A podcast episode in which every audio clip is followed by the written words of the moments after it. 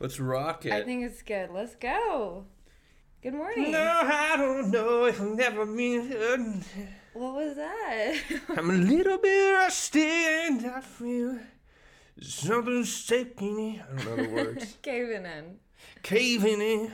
What was the one line? Oh my god. Uh I can't sing that I song. wanna take you for groundhog. yeah.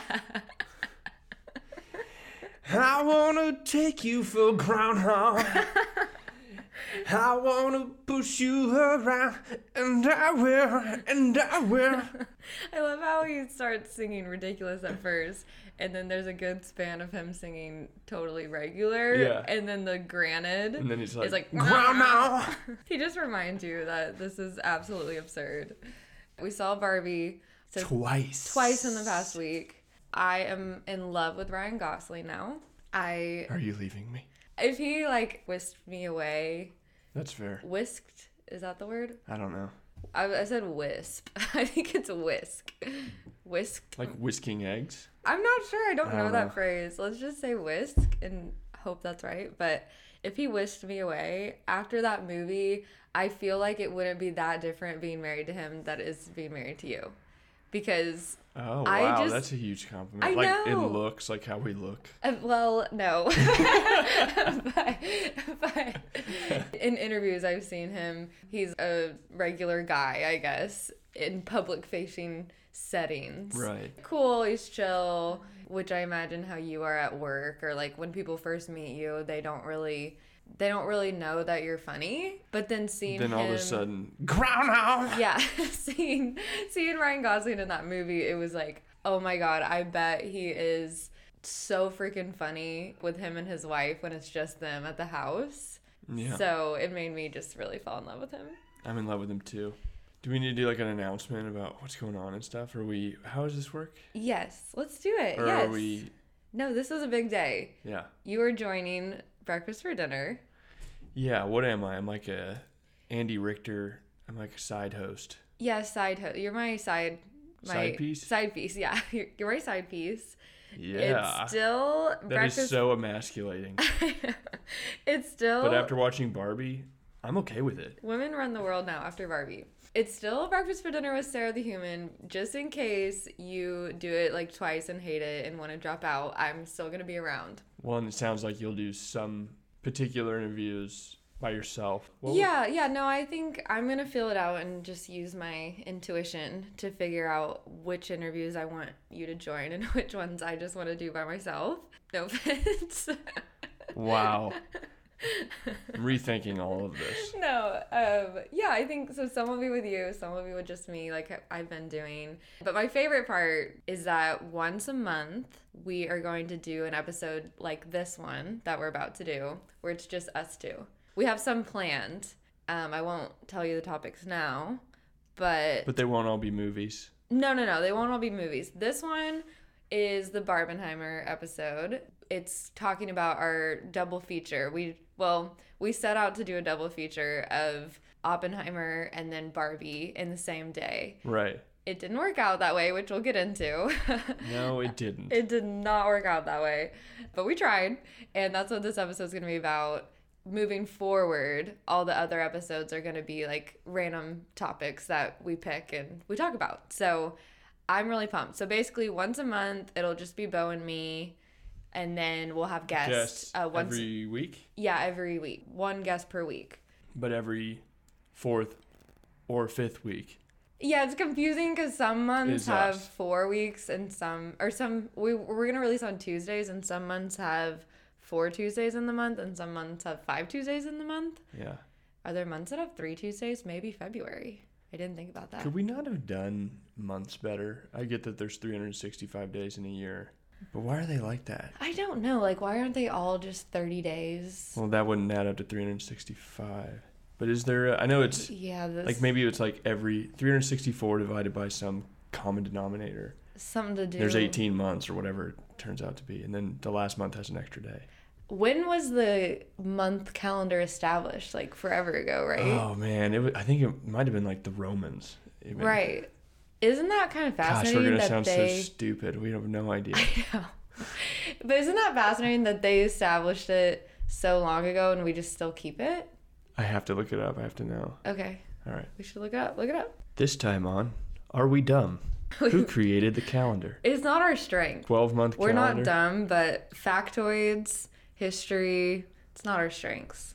You're more um, of a history buff than I am. So you're this is supposed to be your job. Julius Caesar ordered a calendar consisting of 12 months based on the solar year. We're right. You were right. Good job. Oh Trust your gut gosh, next time. I did it. Be confident. We are not dumb this time. We're not dumb. You're not dumb. yeah, but the Romans figured it out, and then either it was the perfect formula, so we kept it, or we could be doing it better, and no no one has ever like revisited it. I'm sure. Yeah, I gotta look th- into that now. Do we tell everybody about our ridiculous week? Yeah, yeah, we should. Are you talking about the weekend where we tried to watch, or the week? What do you Yeah, mean? I just mean should we? Yeah, not the week. yeah, should we? Should we tell them about two nights ago? That's only for the Patreon. You gotta pay a lot for it though. yeah, you gotta pay us 200 bucks for episode. Um, anyway, okay.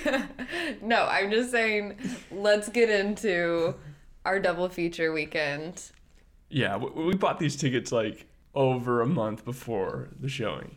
And Yeah. we were we were late actually. We had some issues with Sarah's AMC movie pass that we never figured out. So that's why we like were delayed in buying the tickets. Well, a month before was late. Like the theaters Right. were packed for both Barbie and Oppenheimer. For Oppenheimer, they only had third row, and Barbie, I think we we weren't sitting next to each other. no, we, we had, had to to- like there's like four seats in between us. Yeah, so we asked those four people to move. So even a month in advance, seriously, all the theaters in LA were like almost completely booked. That's why I love it here.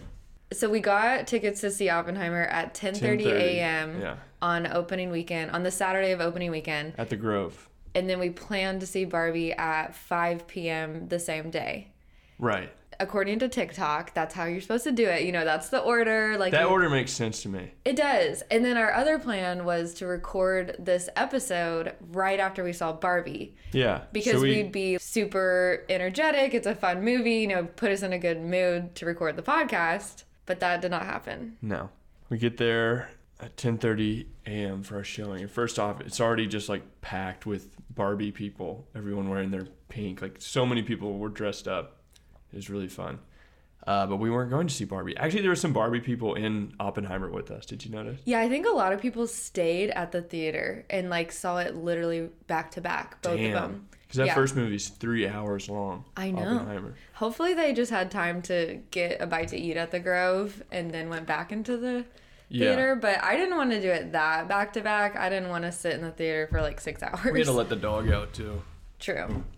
Yeah, so 10:30, we we walk into the theater and the screen is completely dead, black, and people are kind of confused. And I said, I am staying outside because it was pitch black in the movie dark. theater. Yeah, why And did you you were I just, comfortable with that? my anxiety kind of flared up. I was like, ooh, I don't like just sitting in the middle of a row, pitch black with people. I don't know. I yeah. just kind of freaked out. And I was like, I'm going to wait outside until the lights are on, until the screen is on. So there's some light.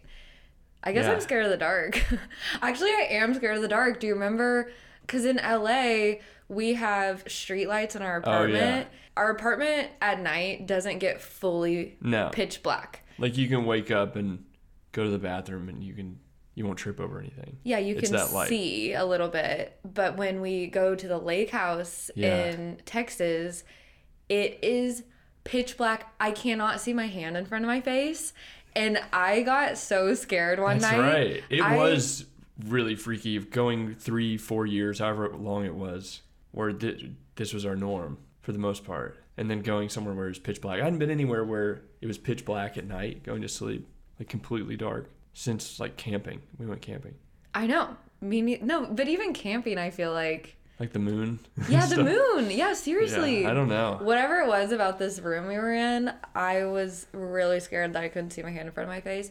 So that's what the movie theater was like when we first walked in. Right. And I was like, oh, hell no, I will be back. Right. Um, but then shortly after I left, it turned on. So yeah, I was like, the trailers were going. The, it, I remember because it opened and it was the Dune trailer, and I was fucking loved the first movie, so I was getting all excited for the trailer. And it was like kind of fuzzy.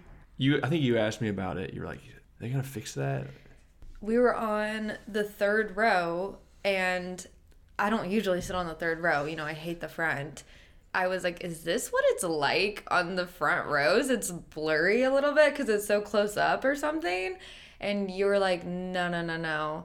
I think it's just the previews might be a lesser quality. And then when the actual film comes on, it's not Yeah. going to be fuzzy. I was positive because it just didn't add up in my brain that that they that this movie would turn on and not be sharp. Yeah, but whenever you said that, I was like, I don't think so. Like, I don't think the previews Yeah, lesser quality. So I was you- like, something's not right. you went and checked. And you asked about it. Yeah, I felt like a Karen a little bit, but I went out and I found an employee there and I was like, hey, the projector is out of focus in the IMAX for Oppenheimer. And they're like, we know, we're working on it. So I went back in and then the film started and Mm-hmm. it's still bl- blurry. Yeah, And the words came on the screen at on the opening title Yeah. sequence and it was so blurry. Like I it was making me nauseous just to read the words. yeah. I was looking at you like, what do we do? Do we leave? And you're just like, let's give it 10 minutes because what if it turns back on? Yeah, I to I, was positive they were gonna fix it because I've been in movie theaters where like something goes wrong and then they fix it, or they come out and say something, give you an update. But they were just letting it happen. Yeah, that was weird. They didn't come out and say anything They should to people. because they didn't want. Pretty much what happens. We went out after ten minutes and we said, "Hey, what's the ETA, ETA on fixing the projector?" And he said, "It won't be fixed until the end of the movie." That's just how IMAX works. so we'll get into that, but uh, they were just gonna let all those people watch it out of focus and hope they didn't notice because it was such a packed weekend. You'd have a huge line of angry people that want to see Optimist, Optimist, Optimus. Oppenheimer. uh, that want to see Oppenheimer again that day or the next day, and it's completely filled. There's no tickets because we were like the first people out, and we rescheduled our tickets. We had to do it for the next day in Dolby and not in IMAX. And there was a long line behind, us. Behind I think us. people were following suit. After we So left, they they, were go- like, fuck this. If they I'm go in there and make an announcement, you're gonna have how many people in that theater? 250. Fucking pissed. Yeah. Coming out Because the people in that theater had to have gotten their tickets a long at time least ago. a month in advance. So the people who got like a good seat, who like it's really important to them, they got it two months in advance. They got a good seat, and they won't get a good seat until three weekends later. yeah, it was. Now. We looked at That's so fucked up. like theaters all around, and we there was nothing for the same day because we really wanted to see it in the same day.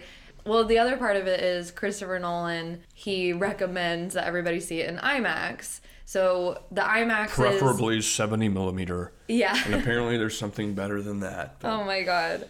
Yeah, so the IMAXs were just completely booked for like three weekends, and so the all we those had to poor do. people sitting in the middle. Like we had like kind of shitty seats, and actually kind of got better seats for the next one. But man, those poor people that got like the best seats in the house, they got absolutely hosed by AMC. They really did. We did get our money back, so that was good. But we had to just see it the next day. That was the only thing we could maneuver, and our seats were not together. But we asked people to move, so we got to sit together. So basically, now we went home. We were gonna see Barbie at 5 p.m.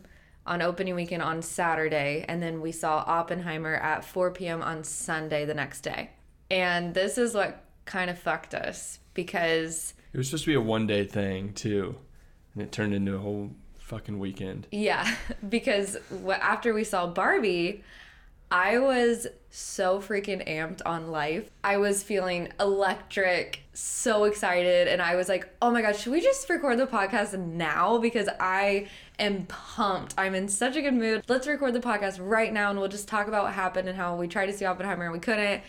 And you're like, "No, no, no, like I want to also see Oppenheimer and talk about that movie because I know that's going to be good." Yeah, I really wanted to talk about Oppenheimer. So yeah, so we planned on doing the podcast after Oppenheimer on that Sunday. And after Oppenheimer, obviously it's kind of a downer movie. Like it's just more mellow and we left feeling so uh how would you it was our a feeling completely opposite state from the from coming out of Barbie. drained like also I sitting know. there It for was- three hours Yeah, like it was.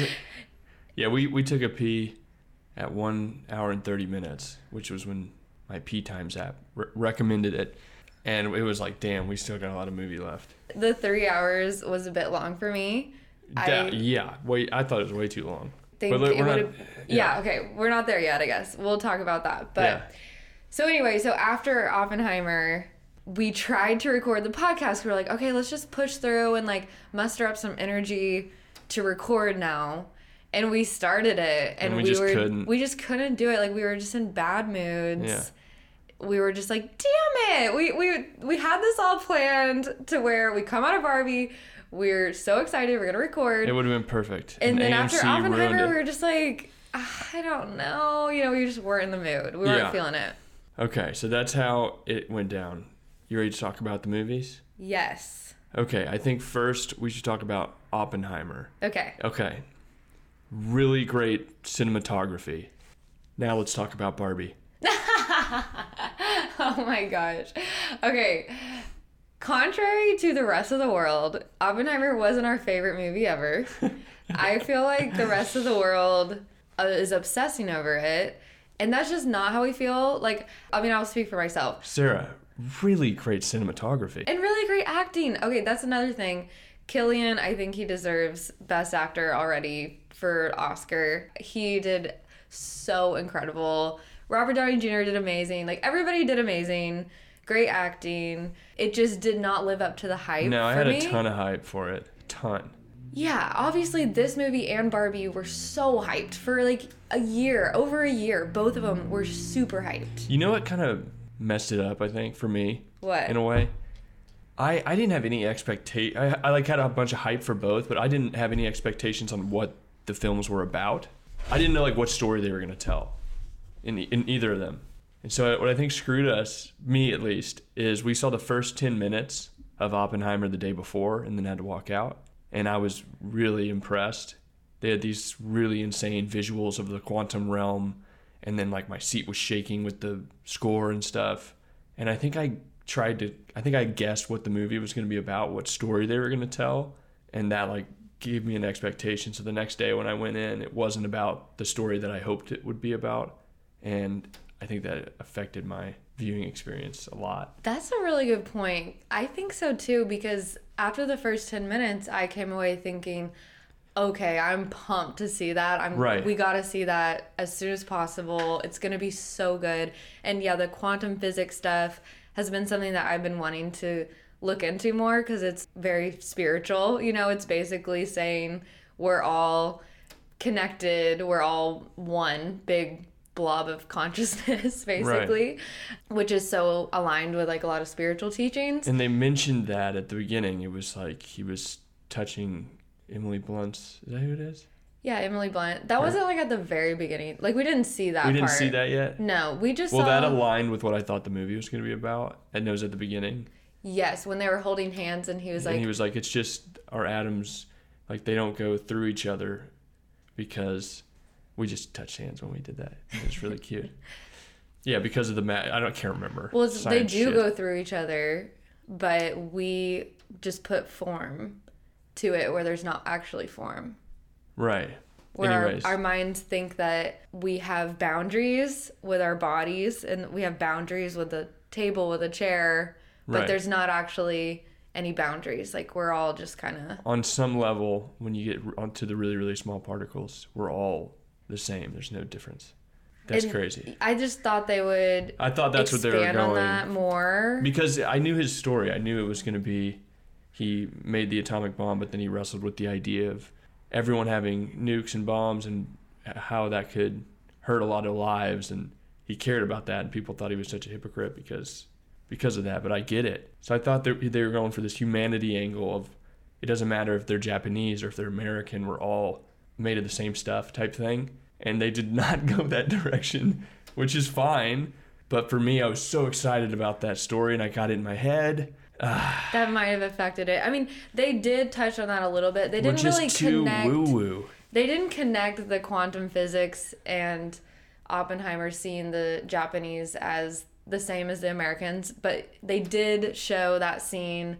They were all all the Americans were celebrating, and he was giving the they were celebrating after they dropped the bomb on Japan. Hiroshima, Yeah, that scene, which I- is insane. Like seventy thousand people confirmed are dead, and they don't know that it's gonna be more than that.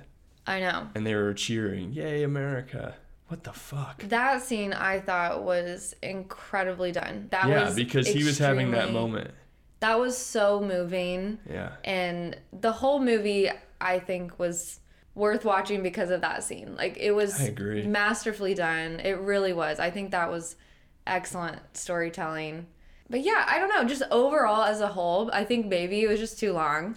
It's not a good sign for me when I check my phone for the time and at an hour 15 I couldn't resist. I checked my phone and I was like, "Oh my god, it's only been an hour 15." But the rest of the movie I was a lot better. I think like the second Yeah. half flowed a lot better and Yeah, was not as boring. The to first half was it almost seemed very like com- compartmentalized in a way, and I'm sure on there's a through line, but when it's not clear and it wasn't clear for me, I just start to get out of it a little bit when there's scenes that I'm just not sure why they're in the movie. Yeah, I think another metric for me when I watch movies is if I love a movie, I want to see it again. And that was a movie that I'm just like, I don't want to see that again. That is ever. not a metric for me. really? I do not want to see past lives again. I do not want to see eighth grade again because they both are just kind of like painful, very hard to watch. I understand how maybe it's not a, what's the word, foolproof Oh yeah, foolproof. Method. Uh, yeah, Maybe that's not a System. foolproof system or metric. Because you're right. There are Metric, some movies that I like that I ne- don't necessarily, I'm not necessarily like chomping at the bit to see again. my metric is I don't know if this is true, but it's like how deep a movie hits for me. That's a good metric. I wanted to say how deep it penetrates me, but that Uh, yeah, I don't know because I think with comedies even if they're really really funny but they don't hit me deep, I don't like even though I was laughing the whole time. It doesn't do it doesn't it will never get to the threshold that a triangle of sadness could get to because not only was it funny and everyone was laughing, but there was something there that really hit me on a deep register and I was like, "Ooh, I feel that." what I love about that metric is you can't measure it. Right. It's just and it's a personal. feeling. Yeah, it's personal. It's not like that Triangle of Sadness or Oppenheimer or Barbie hit everybody on the same at the same depth. But I'm like it could be flipped and you know some movie I could be like I didn't feel shit and other people like hit them deep. So I maybe there's a chance that Oppenheimer hit really deep for people. But just knowing his story and the so many beautiful things you could show through this really complex life, the decision that was made didn't hit for me. I don't know. Yeah, I think you're right though. Like this whole experience with trying to see Oppenheimer for us just didn't go well and it might have tainted the experience for us. Yeah, maybe the energy of that theater was low. It was so can tell you that. low. When it ended, nobody clapped. The energy, you could feel a shift. Right, but People then you watch. to not care. I didn't see this in theaters, but if you watch something like Marriage Story, or Eighth Grade's a good example, in the theater, even though it's a downer of a fucking movie, the energy was still high. People were invested. I just didn't feel it this time, but again, that's pretty woo woo. You don't have to do a disclaimer I know you're right. about woo woo. We are woo woo. Be proud. Don't be ashamed. I'm ashamed a little. don't be ashamed. I know I shouldn't be. Energy is real. I mean, anyone, Everybody feels everybody it. can relate to an energy shift Yeah. in a room. You can cut the tension with a I'm knife. sure That's there's a some saying, quantum You know? mechanics that explain that phenomena. yeah, there probably are.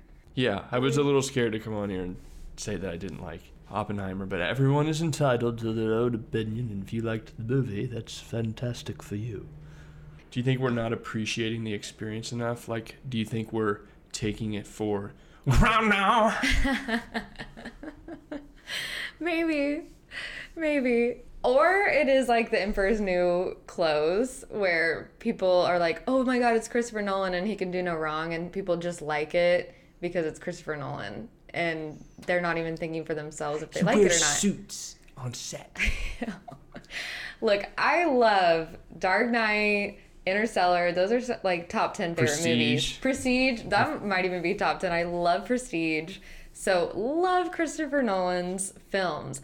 This one was towards the bottom of the list for me out of his films.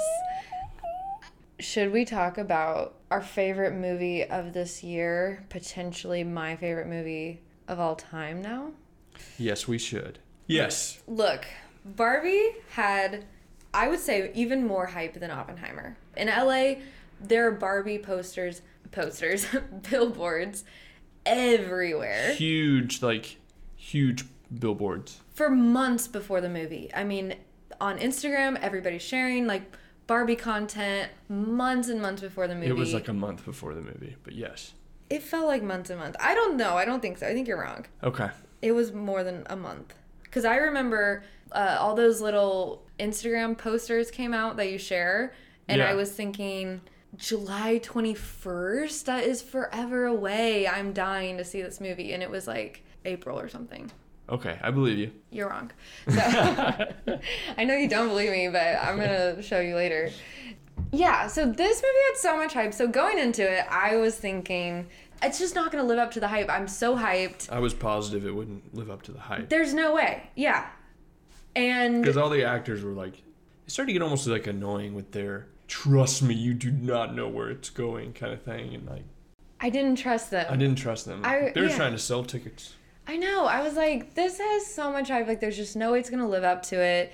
And also, it's just set up to fail. It's just set up for failure because Right. the whole world is hyping it up. Like, that's not a good place to be. No, right. The opposite would be like, or not the opposite, but yeah, well, the opposite hype would be like the bear. Like no one even knew about it. Nobody really cared, and then it just blew up. Right. Like that's like I that seems preferred. You don't want to get be like really really hyped, and then it doesn't meet expectations. So it's kind of scary. It's a scary position to be in. Exactly. And after I saw that movie, I walked out and it surpassed the hype. Sarah was pumped. No amount of hype, a year of hype was not enough for Yeah. me to be prepared for how much I loved this movie. Which I shocked feel me. like a- it shocked me. I feel like a lot of people felt that way. Since I watched it, I had to go see it again. I was craving it. So we booked tickets to see it three days later. Yeah. because we were craving to see it again. Yeah. And I've been listening to the soundtrack nonstop. Oh really? Yeah, awesome. on my drives to work. I am in love with this movie.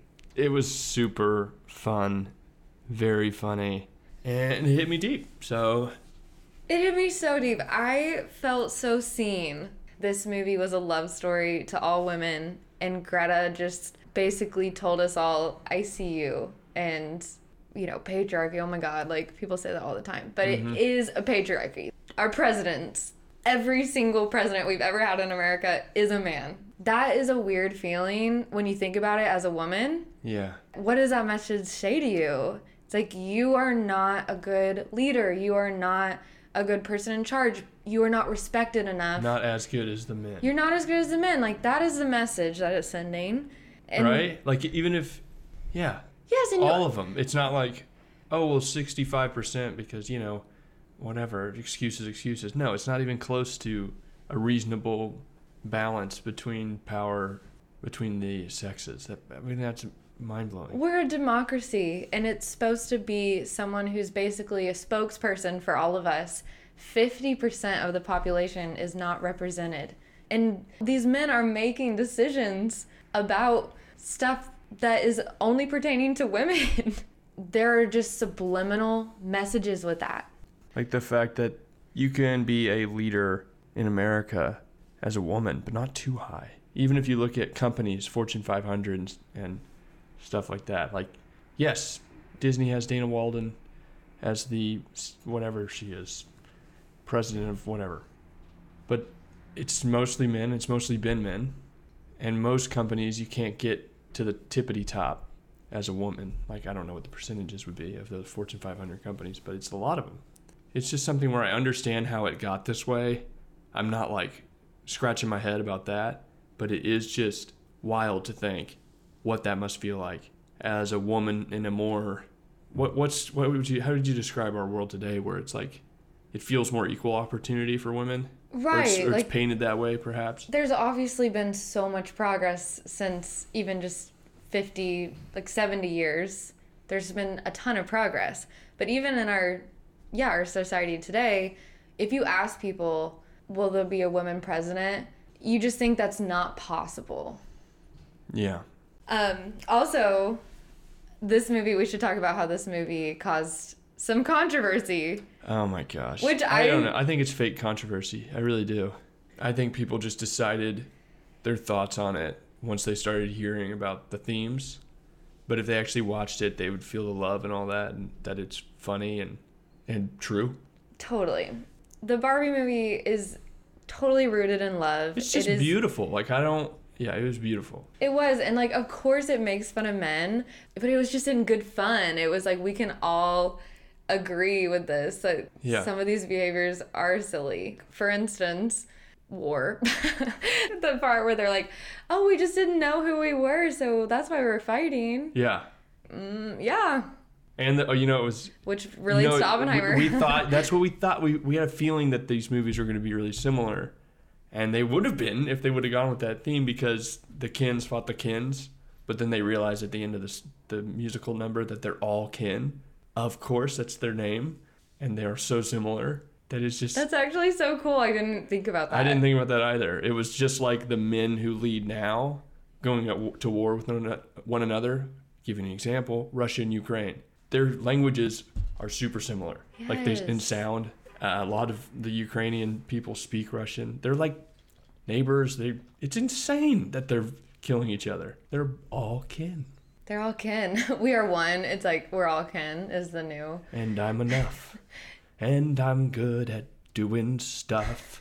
I wasn't expecting to cry so much in the film. And after I saw Barbie, I got home and I'm kind of embarrassed to admit this, but I bawled crying. It like brought up so much stuff for me that obviously wasn't expecting, you know, I'm just going to like a Barbie movie. Yeah.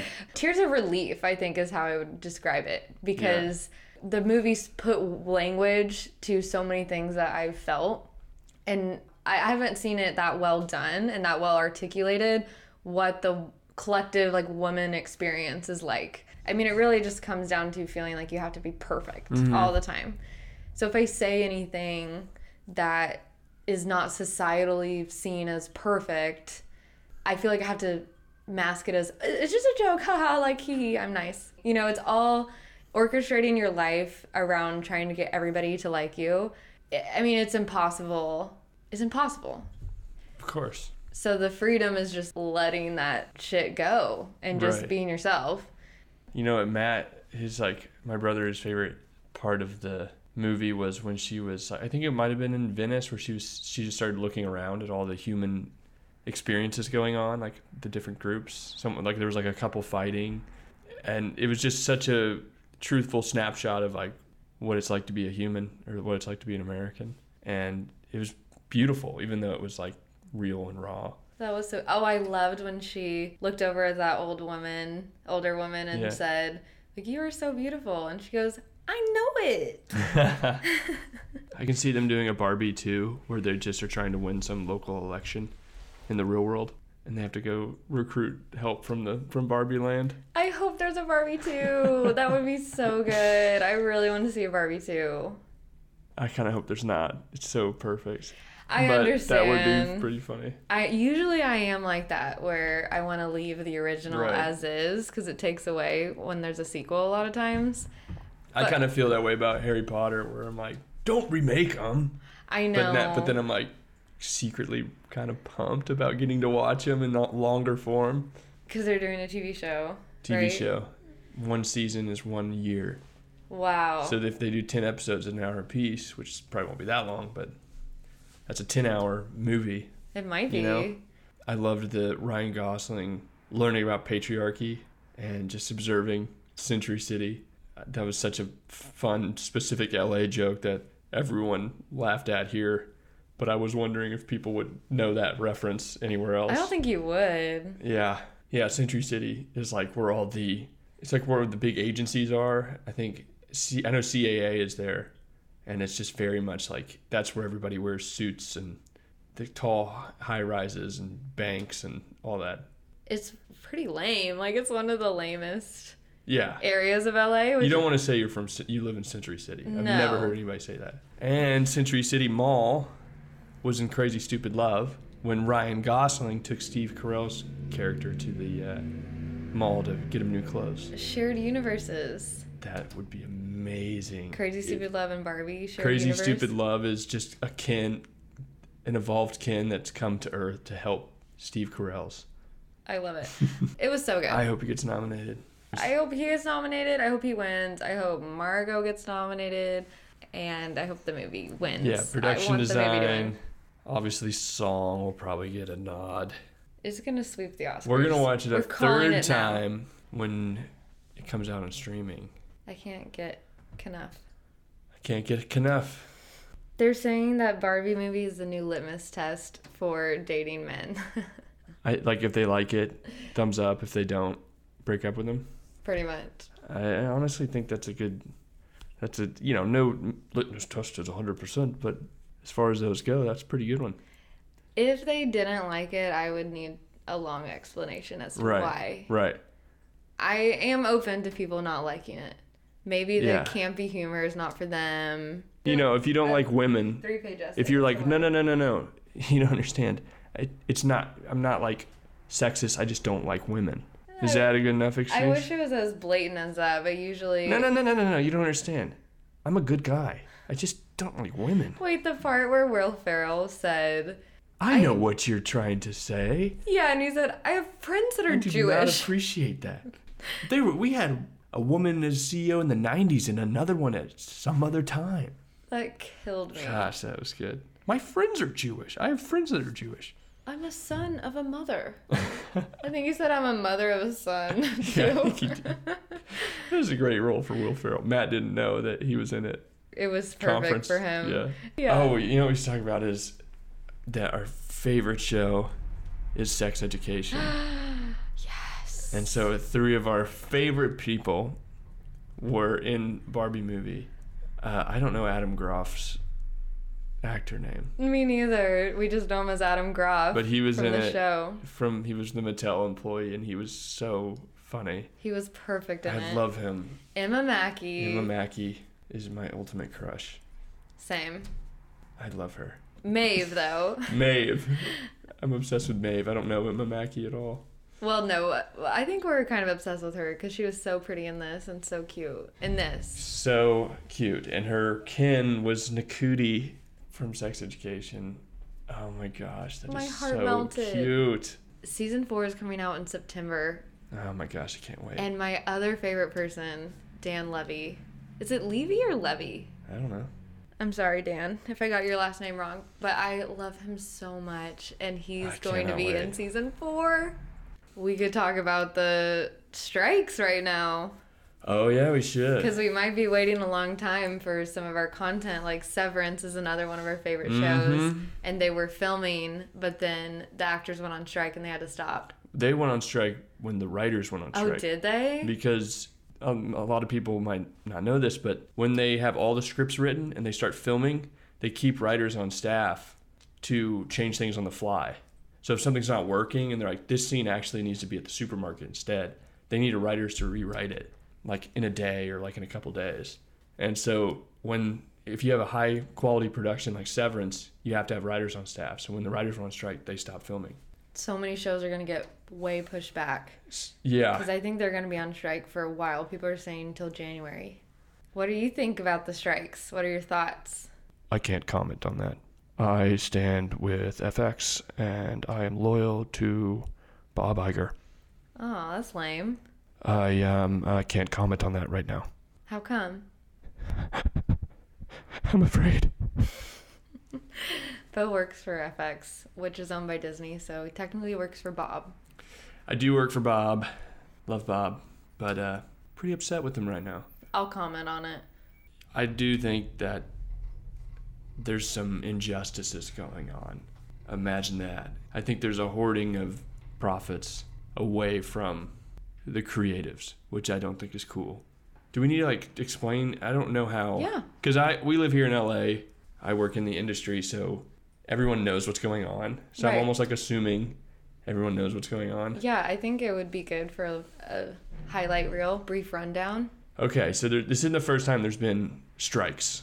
This is a thing with the studios who have all the power. They often, throughout history, since the beginning of broadcast television and films, have like kind of wanted all the money and not wanted to pay their creative. So before, when we were on broadcast, the writers went on strike and said, hey, and maybe the actors too, but they said, hey, look, you guys are getting all these profits on the back end, but we create the show. So if we do a really, really good job, and you get to you show it more times, we should get paid. And they're like, all right, that's fair. So a you get residuals off of each when they play the movie or the show, and then each time they rerun the show or an episode, you get a residual check, and it dwindles as time goes on. So it gets smaller the residuals, but as a percentage, uh, but you still get paid, and that's why actors who maybe are just like character actors in like in CIS and stuff like that, they can make a living, and they could like you know buy a house like everyone else because they eventually over a career build up all of these residuals that are coming in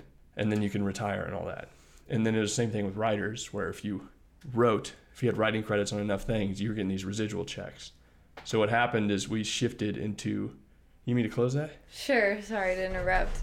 I'm squinting at you because the sun's coming in now. So then we switched to broad uh, from broadcast television to streaming. Not 100% yet, but it's getting there. And with streaming, they didn't technically have to tell anyone how much the show is being viewed. And so they weren't paying people for streams like they were for reruns on cable. And so they started also creating seasons naturally started um, having less episodes. And and now a season will have eight episodes where we're watching Parenthood right now and that's like 24 episodes a season. And you're getting paid for each episode when you write it. So, anyways, it's just like less and less money is going to writers, less and less money is going to even directors, producers, and, and actors. And so they're like, hey, this isn't fair anymore. Our your character actors that are supposed to be able to make a living can no longer make a living, and they have to also be a bartender or whatever or have a second job. This is this is ridiculous. You guys are making billions and billions and billions of dollars and writing each other these fat bonuses at the end of each year, and your creatives are getting screwed over. Yeah, the gap is astronomical between the studios and the people who are in the movie and behind the scenes writing it. Right. Yeah. And, the actors, I think, was a little contentious with Americans because they were just thinking like these millionaire. Right, Movie people stars. when people think of actors going on strike, they're like, "Oh, boo hoo, you're Margot Robbie getting paid millions. Right. And we have a lot of actor friends, and most of them have secondary jobs. Because even even though they've been on, consistent actors. yeah, Like they're on Netflix. yeah, They're not super well known, but you would think you could just make a decent living being an actor, yeah. but they're not. A They're lot not. of these writers, especially, are below the poverty line. right. Even writers on The Bear and Ted Lasso. I can't comment on that. Yeah, so you have to every time you drive into work cross the picket line. Yeah, that's right. They're they're picketing outside of the Fox lot, which is where FX still lives. And yeah, so last time I got to work a little late. I got like in at like ten, and there was what did you say, 100, 150 people out there, Yeah. and I just have to drive past them, and that's doesn't feel great because I'm on their side, but it was just like business as usual. I don't know. I kind of feel like a scab, but I'm c- not considered one apparently. Who is considered one? Just the execs? No, uh, a actor doing a job Oh, or a I see. writer writing for someone. So if someone, if I was a writer and I was going in, into 20th Century Fox to help them write a movie, you're a scab. You're, and that's bad. Is a scab a term I think so. For this specifically, or you're just saying I'm pretty sure. like scum of the earth? now I gotta look it up because I feel this time on is Beau stupid. no, I don't like that. Strikebreaker, pejoratively called a scab, blackleg, Yikes. or a knob stick. Ooh. Intense terminology. They're not messing around. I mean, yeah, you're kind of, especially if it's there's an un- injustice, which I think there is now, and you're a picket line crosser, like a real one. Maybe that's me. I can't tell. But yeah, that's fucked up. It is. Yeah. All that to say, there's a strike going on. It could last a long time. I don't know. What are your thoughts on it, Sarah? Sorry to ramble on. No, please do. Um, I I think it's great. I think the most controversial point that they're trying to make now is tricky about the AI. Yeah. So what's great about it is they're trying to get ahead of all of this. Right. The problem is we don't know ahead of what. We don't even know what No, we're getting ahead of. And we don't know how long it'll be before it's viable. So one of the arguments I saw like on the New York Times was about like the background actors. So they bring you into a uh, in front of a green screen, they'll take your picture at all these angles, and then they own your image, and they can put you in the background of any movie, and they don't send you a fucking dime. Like that is kind of creepy, yeah. but it doesn't work yet. So they're trying to like before people start buying all these people's owning their image, they're trying to get ahead of it. And the studios, because there's no based on fantasies or not fantasies, but just the what we imagine the future will be. I don't know. Aren't they just debating on for the next five years? They're just making a contract That's right. for the It's next a contract. It will renew in five years, so they could theoretically be like, "Hey, we want to change the contract." Yeah, so I guess my opinion would be it's probably best from the actors and writers standpoint to try to be more conservative when it comes to the AI for these next five years, and then we can always renegotiate after five years. Yeah, but will it be something where the studios start using it and it's like too late? Can't put No, that no, back no. inside of I'm Pandora's box. Conservative, as in trying to get the best deal about limiting the use of AI, Ah, I see. because I see what you're saying. in five years then we can renegotiate. But it's not going to kill everybody if the next five years it stays somewhat the same. Yeah, I agree, and it is. It gets complex when you think of it. Doesn't it shut down Hollywood? So that's the transportation folks, the gaffers, janitorial, all of the guilds, hair, makeup, editors. Everybody is not working right now. I know. I definitely don't see that as the SAG, AFTRA, and uh, the WGA. I don't see that as their fault. It. I don't see it as their fault either. I see it and as it's the not their studio's fault. responsibility to fix it, but it does complicate the entire situation. It does, but the people who really have the power are the studios where they can stop that tomorrow. yeah, that's good. That's a good point. What they're arguing for, they can provide it tomorrow. Right. It's also complex because they're publicly traded companies. So legally, the CEOs of these studios have to do what's best for the shareholders. So they can't just be like, let's do this because it's right. They have to make some sort of financial claim of why it's the best decision. And I think that's what hopefully this forces is they can go to their shareholders and be like, we had to make this deal. Uh, we'll see. I don't know. I'm sure we'll be talking about it for next month on this podcast. I know. I mean, I wonder. The Emmys already got pushed, right?